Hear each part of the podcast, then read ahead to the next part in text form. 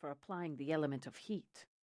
There must be a variety sharp, dull, cold, heat, a series of elements in various forms in various cycles.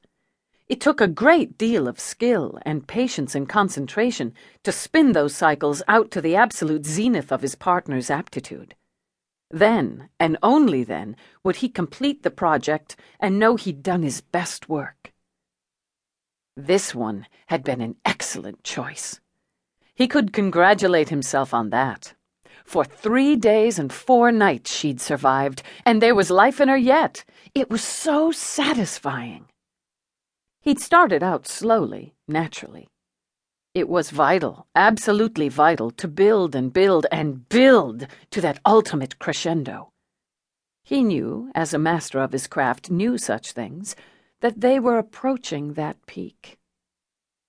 Music on, he ordered, then stood, eyes closed as he absorbed the opening strains of Puccini's Madame Butterfly. He understood the central character's choice of death for love. Hadn't it been that choice, so many years before, that had sent him on this path? He slipped the protective cover over his tailored white suit. He turned. He looked at her. Such a lovely thing, he thought now. He remembered, as he always did, her precursor. Her mother, he supposed. The Eve of all the others.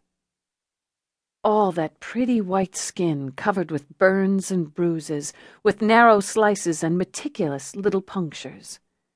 They showed his restraint, his patience, his thoroughness. Her face was untouched, as yet. He always saved the face for last. Her eyes were fixed on his, wide, but yes, a bit dull.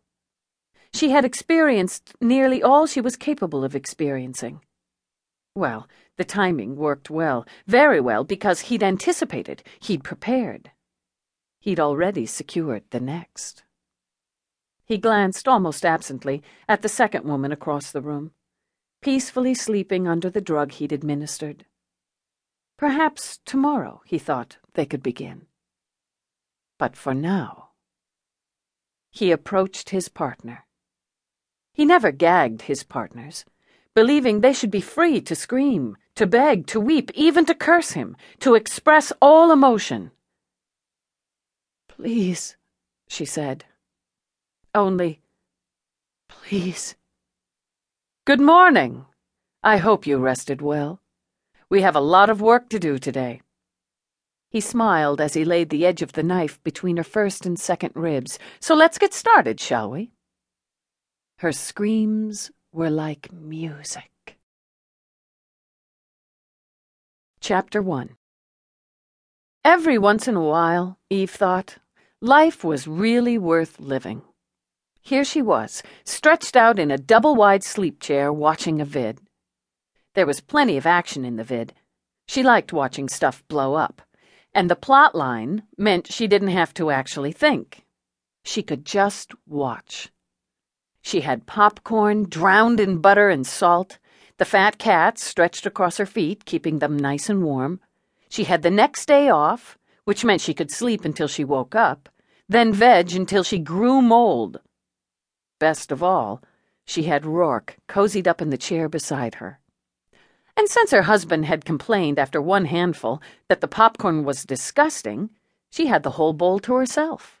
Really, it didn't get any better.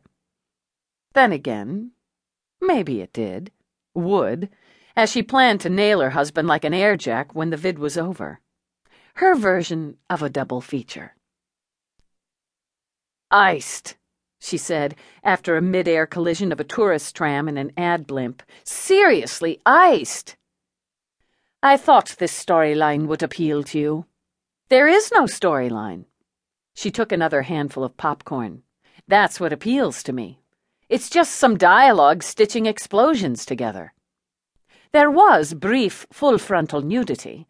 Yeah, but that was for you and those of your ilk.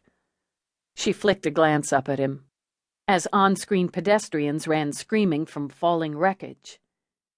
He was so damn gorgeous.